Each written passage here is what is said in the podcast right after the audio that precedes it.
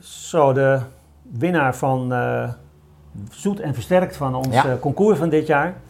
Uh, een concours met uh, bijzonder veel goede wijnen. Ja, we hebben echt hele mooie selecties kunnen maken, omdat we veel mooie wijnen gekregen hebben, ingezonden hebben gekregen.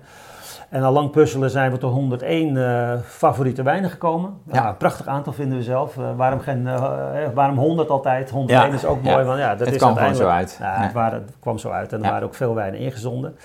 En een bijzondere winnaar in de categorie zoet en versterkt. Nu is eens, eens niet die, die klassieke 20 years old Tony, maar een witte port die we hebben geselecteerd. Domweg omdat dit, dit echt ja, iets heel anders is en ook een mooie complexiteit heeft. En ook een heel onderschatte wijn eigenlijk is. Niet eens heel duur ook, het is nee. 24,95. En je ziet ook dat, uh, ik was niet lang geleden, in begin oktober was ik in het, uh, in het Dorendal. Je ziet ook dat witte port uh, ja. in opkomst is. Dat Absoluut. er producenten toch nog hele mooie gerijpte witte port hebben Precies. liggen.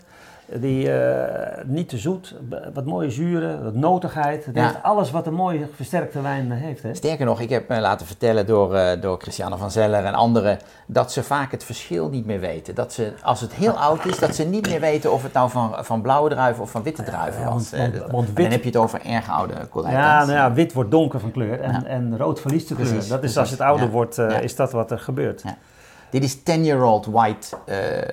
Um, Poort. Ja, dus het is mooi gereid, maar het heeft ook nog fruit. Goed zoet. Ja, goed zoet, een goede balans. Uh, en uh, er worden tegenwoordig, proberen ze ons uh, te vertellen of we er cocktails mee moeten maken. Nee, dat doen we niet. Gaan we nee. niet doen, hè? Nee. Porto dos Santos, 10-year-old Branco. van? Van het Portugees Wijnhuis voor 24,95 ja. is onze winnaar. Superleuk.